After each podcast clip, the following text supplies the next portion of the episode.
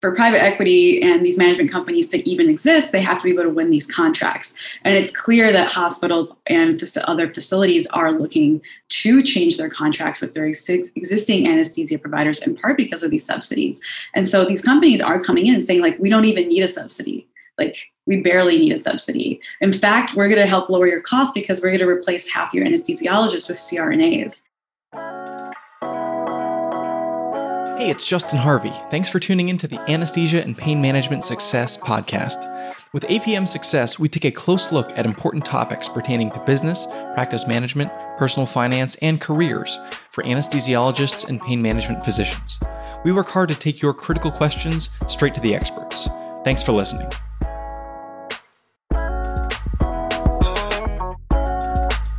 Hello, and welcome to episode 154 of Anesthesia Pain Management Success. My special guest for this week is Dr. Ambar La Forgia, who I'm very pleased to be speaking with. Dr. La Forgia is a PhD of applied economics from Wharton. Her area of professional focus is understanding the impact of healthcare consolidation, specifically as it relates to the price of care, as well as, interestingly, clinical decision making, among other things. And she recently authored two papers specifically related to anesthesia. So I'm really excited to have her here today. Welcome, Dr. La Forgia. Thanks, Justin. Uh, so for starters, would love to hear. You know, this is your papers, which I uh, really enjoyed enjoyed understanding a little bit about the method and even just the, the thesis. Talk a little bit about your interest in looking at healthcare forces and the impact that it has on patients and on doctors. Yeah, absolutely. So you gave a little bit more of my background, but I kind of entered the path of healthcare via economics and mathematics, where I was really interested in, in that route. But then I wanted to have make sure my research had more of a policy impact or like was helping people in some way, whether those people are practitioners or patients. And so I thought healthcare was like such a perfect way to kind of marry my interests, especially my, my policy interests. And so my PhD, as you said, it was a, it's, it's managerial science and applied economics, and so I was really interested in this like healthcare management idea of well, we know that if you institute a clinical protocol that might impact the way that care is delivered or if you train physicians differently that's going to impact outcomes. But what happens if you change management?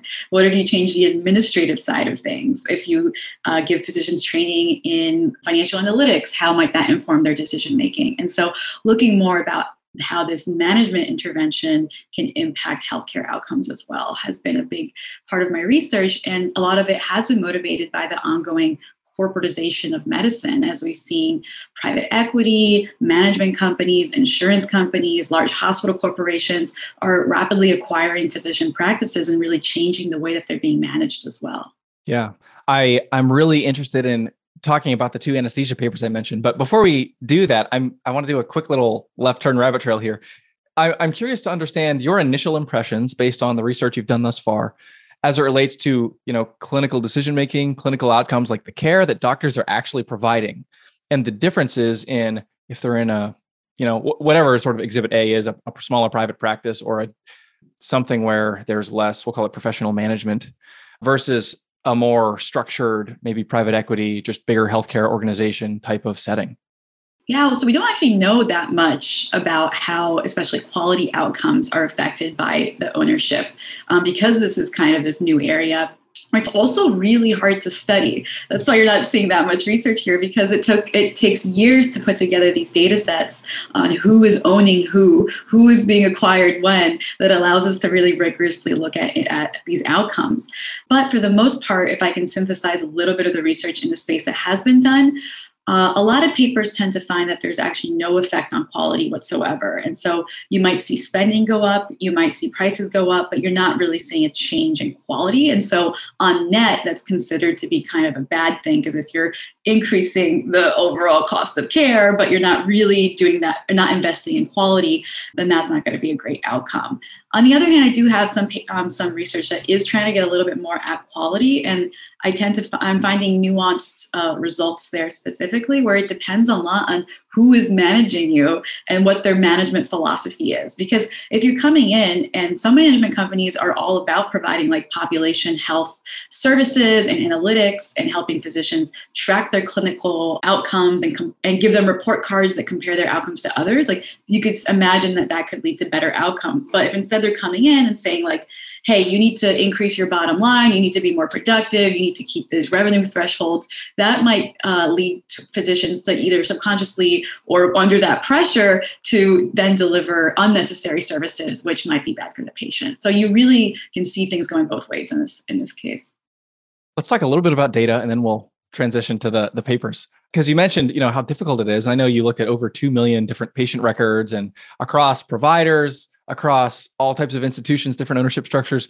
You know, I got to imagine that getting you can't just raise your hand and say, "Hey, I want all this information," and then people are going to fork it over. So, can you talk a little bit about the process of getting access to a data set like what you described, so that you can draw these types of important conclusions? Absolutely. So I'm very fortunate that I worked with a fabulous team of researchers at Weill Cornell Medical College. And they had a few grants from uh, the Arnold Ventures, the Physicians Foundation, and then I, I was brought in via the Commonwealth Fund grant. And we're our whole goal was to study how the corporatization of medicine is impacting all sorts of outcomes. And so, with that money, we were able to acquire Healthcare Cost Institute data. So, it's HCCI, um, and it's this collaborative of Aetna, United, and Humana gave all of their claims and de identified them so you can't track patients to allow researchers to study all sorts of different questions. And so that's how we got access to this really, really large data set of like three major insurers. And so that was one aspect. But then the other aspect was getting a team of researchers and myself to go through and understand and go through transactions and corporate filings and business intelligence databases to really see like which practice was being acquired when when did a facility contract with one of those uh, management companies and so that was the really labor intensive part yeah i I can imagine that it would take a team. Well, two that, years. yeah. Wow. Okay. Cool. So there's the. T- tell us about what you found and, and the the research that you did.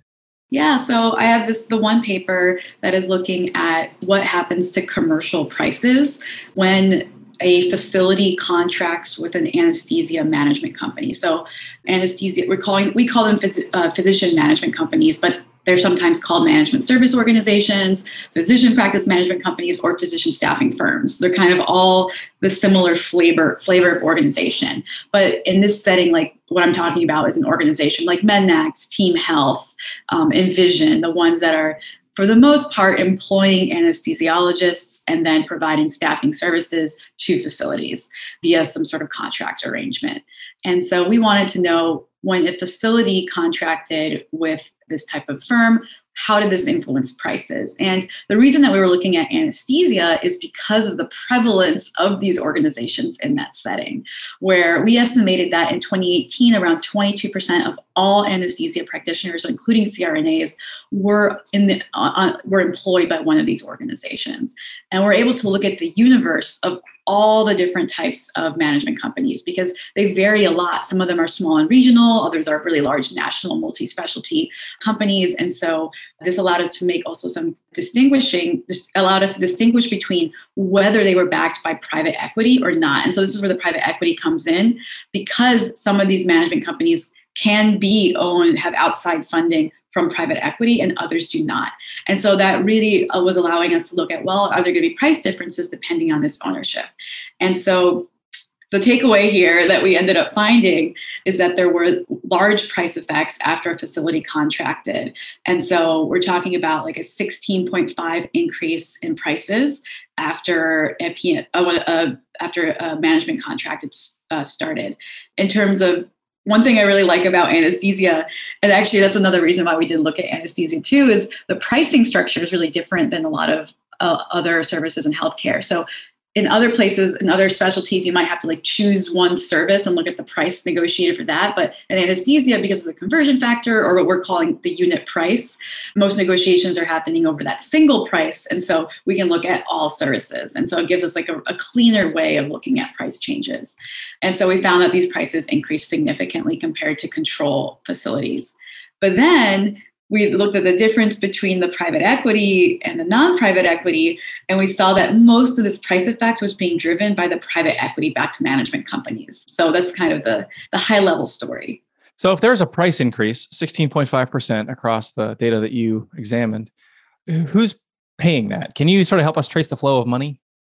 Yeah, so that is what the insurer is paying the provider. So to give you like a dollar value, this meant that there was like an, we found an $18, almost $19 per unit, so unit price increase in the price paid for services. And so that's what the insurer uh, and the clinician or the management company negotiated as the new unit price.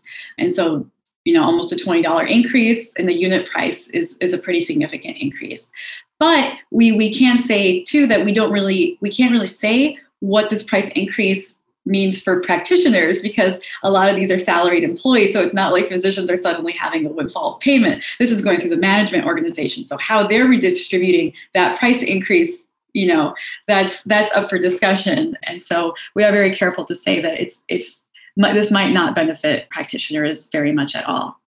So physicians who are employed you know, if you're if you're W two employee in any of the big groups that you just named, obviously you're getting paid what you're getting paid. Maybe you're on production to some extent. Maybe there's a productivity sort of mechanism to give you a little bit of incentive if you're doing more. But in general, if the group you're working for negotiates way better contracts because they have a, you know, more negotiating power and more leverage, as an employee, you kind of just don't really care.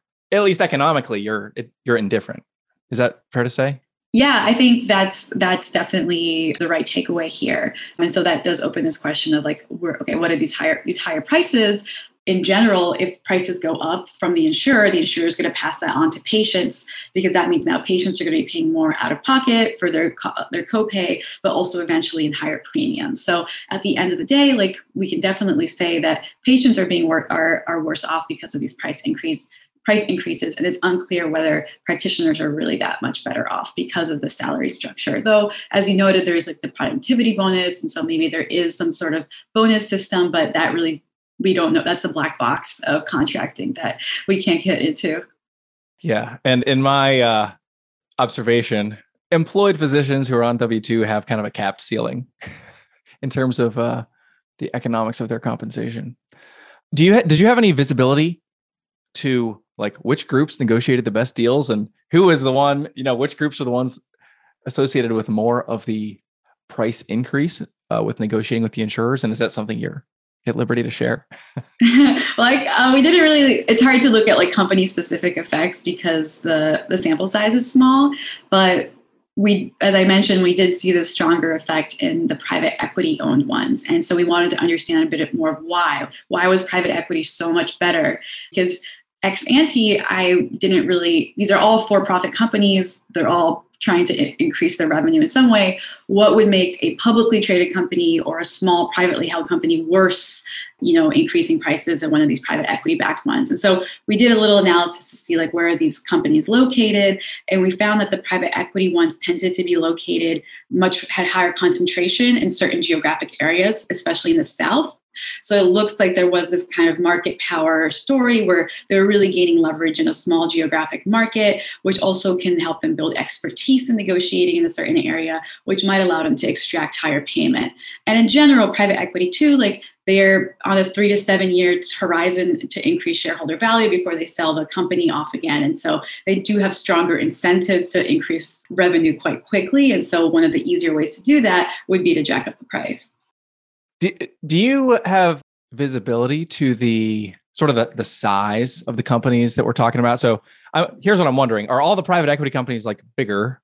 Obviously, if you're publicly traded, then you're even probably bigger than a private equity backed company, and then private equity kind of slots in that next in terms of size, and then all the, you know, having more minority partners and then just physician owned would kind of be at the bottom in terms of the totem pole of size. So, to what extent do you think these effects that you observed are a product of size versus like i mean it's kind of common to say like private equity is like a buzzword. Like all that's evil in medicine is private equity. And let's point at them and talk about how bad they are.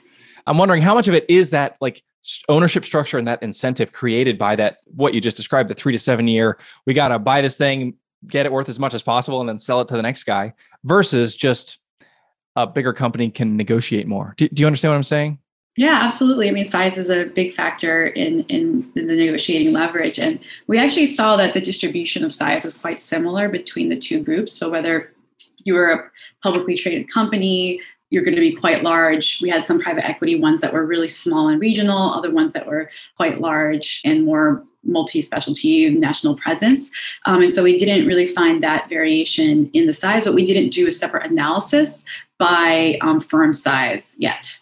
But that's definitely trying to understand a bit more of these underlying mechanisms that could be driving these outcomes is certainly like a stream of research that people are interested but for us our key goal is just to be like at a high level like what's happening here.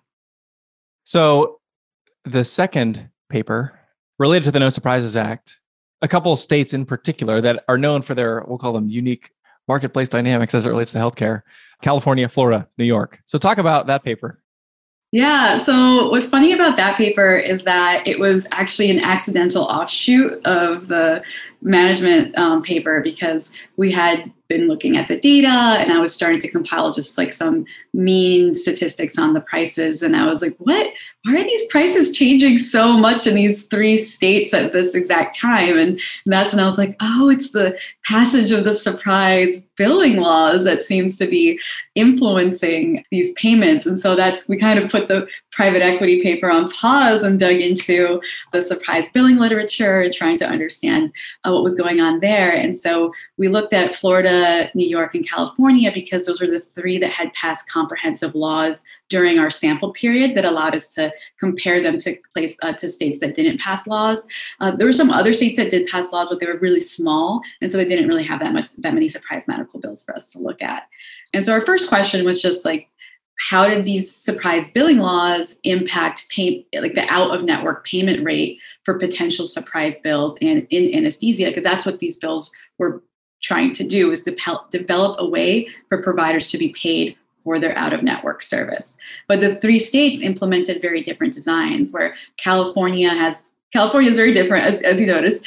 Um, more restrictive, what was called a payment standard that was tied to median in network rates. And so we definitely saw prices fall immediately and stuck to that payment rate.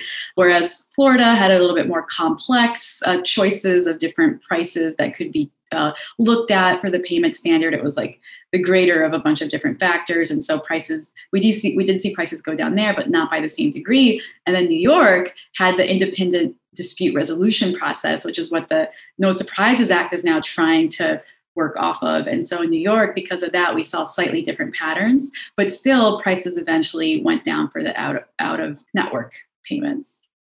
So it sounds like to kind of summarize the the the impact of private equity ownership and the negotiating power that comes with private equity backing of an anesthesia group on one hand is a can be an upward lever for price the No Surprises Act and the impact that it's having is is the inverse.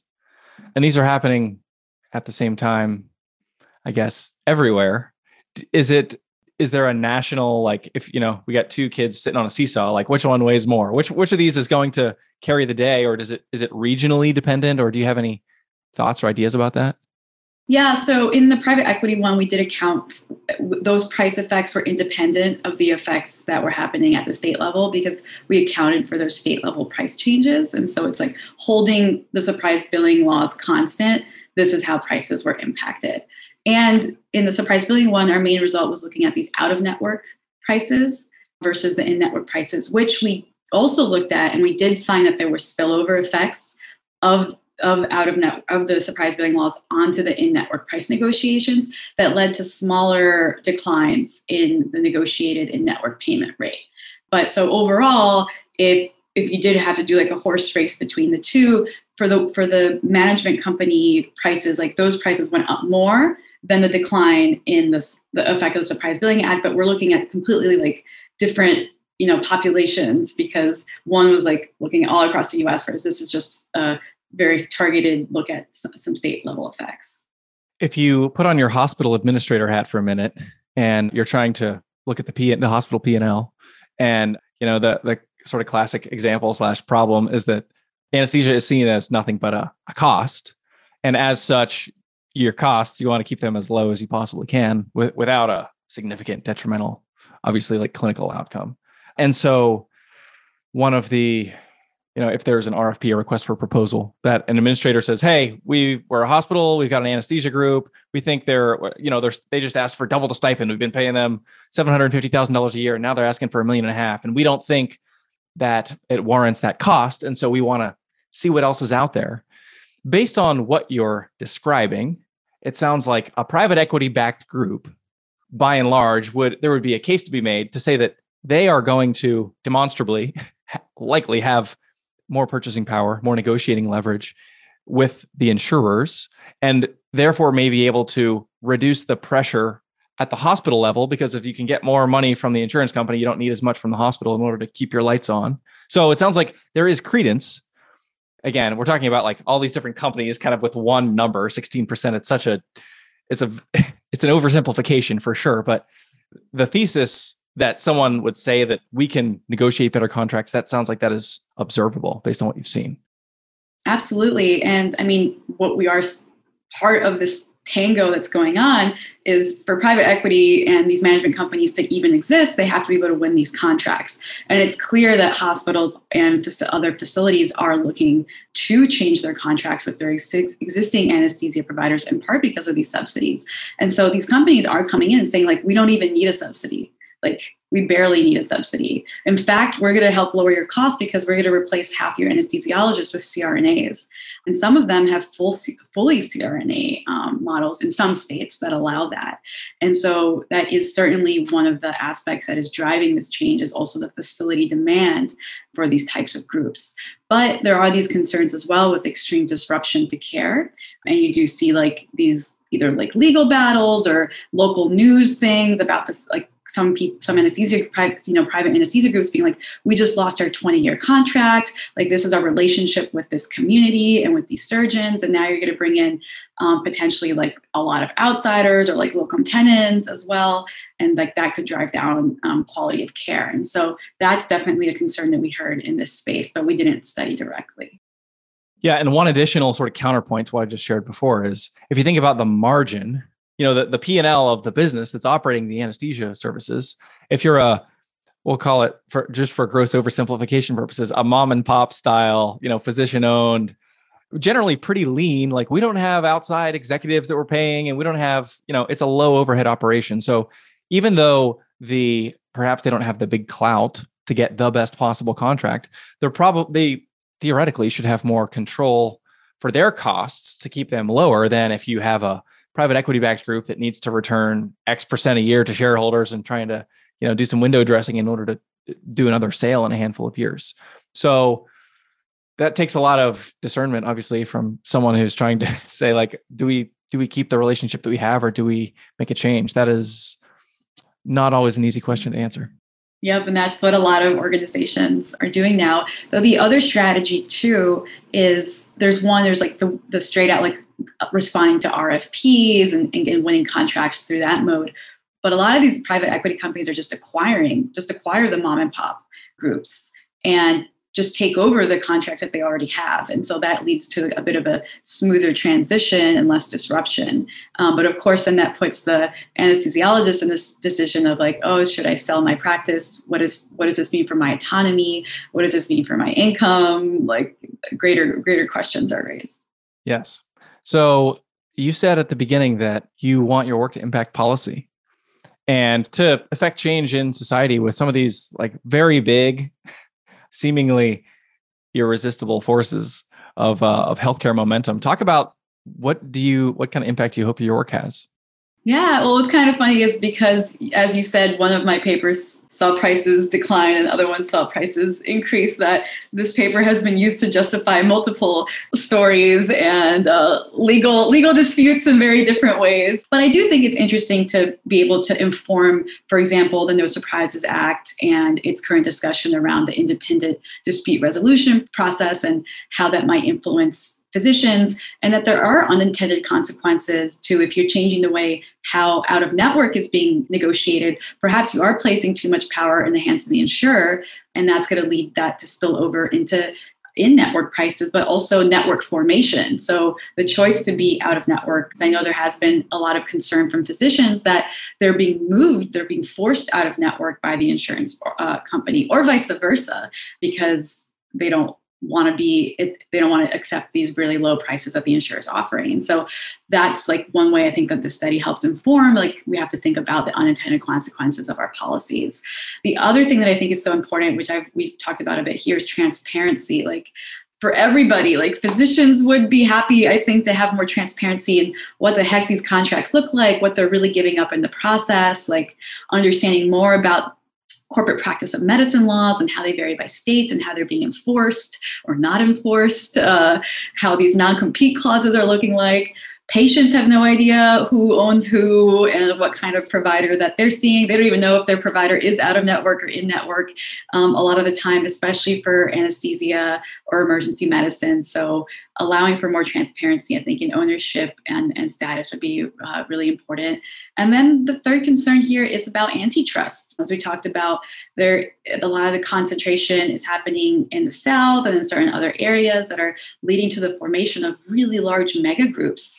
And granted like part of that might be a response to the other consolidation that's happening in healthcare of insurers are super concentrated hospitals are super concentrated so physicians are kind of like the next big area that's trying to keep up with that. And so a lot of a lot of questions to think about do the hospital price transparency rules that are kind of coming into effect now and are being sort of rolled out but not really enforced or maybe that's kind of in flux is does that interact with your work at all I know about this, but I haven't been studying about the transparency aspect here. But I do think it is important, though I, I, know that a lot of hospitals have been very reluctant to share or are finding ways of not necessarily posting the, the correct prices. And that is there's a reason for that that because they usually hospitals insurance companies hold a lot of the cards right they know the price of things and so physicians and patients are the ones that are left like kind of figuring out like how much should we be paid for this or how much should I be paying for this? And so putting that out there might improve our ability to negotiate like transparently and fairly. If you were talking to a physician and they're asking you like, what does this say about the future of our specialty? For me as a doctor, because that's all I really I mean, aside from the work that I do with patients, I, I am worried about what what does this mean for me? How do you process that on behalf of a physician? Yeah, I mean, my heart goes out to to the physicians, like especially the ones who are running their own private practice as they're becoming a smaller and smaller set of, of, of people because you're now having to choose like, do I sell to an insurer? Do I sell to a hospital? Do I sell to a management company or private equity, or do I try to form a mega integrated group with other providers? Like those, those seem like the major options across uh, many specialties, including anesthesia. And so you're really weighing a lot of, of the different trade-offs that could happen here. But one thing that I think is interesting in the setting too is just thinking about like physician well-being, because we I mean, burnout amongst physicians has only gotten considerably worse since the COVID 19 pandemic. And increasingly, you're just seeing a lot of physicians be like, look, as we were talking about before we started recording, like a lot of clinicians, like they're not taught to run a business, like they're not taught management and, and, business practice skills. And so on top of having to like stay on top of the research and literature and be a great clinician and push quality forward and be there for your patients, you're also having to run like the administrative side of the practice and deal with HR and negotiations. Like that sounds like a really unnecessary burden um, to put on someone's shoulder unless they love it in which case like good for you but i can see why physicians are increasingly wanting to sell to relieve themselves of that burden and some like the value proposition that management companies do offer is like, hey, like we're actually not going to interfere with your clinical practice as much. We're just going to take over the administrative portion. And so potentially finding that sort of like relationship that really works for you, I could see that as being quite beneficial to a physician versus selling to an insurer or hospital, which might really change the way you're practicing in, the, in your day-to-day work environment. So that's why I don't try to villainize uh, private equity or management companies because I do see the potential downsides, but also the potential upsides. Absolutely. Well, uh, for any listeners who want to check out Dr. La Forgia's work, we'll link to it in the show notes. So apmsuccess.com slash 154 will link to uh, her CV as well as the papers we've discussed today. Dr. La Forgia, thank you for your time. It's been a pleasure speaking with you. I will continue to follow your work. I think this is a topic of keen interest, not only to me, but to many of our listeners. So it's been a pleasure speaking with you today. Awesome. Great. Thank you so much, Justin.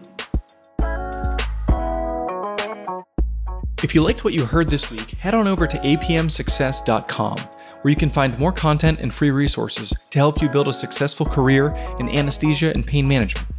If you wanted to leave a review in iTunes, I'd also really appreciate it. Thanks for using some of your valuable time to join me today on APM Success.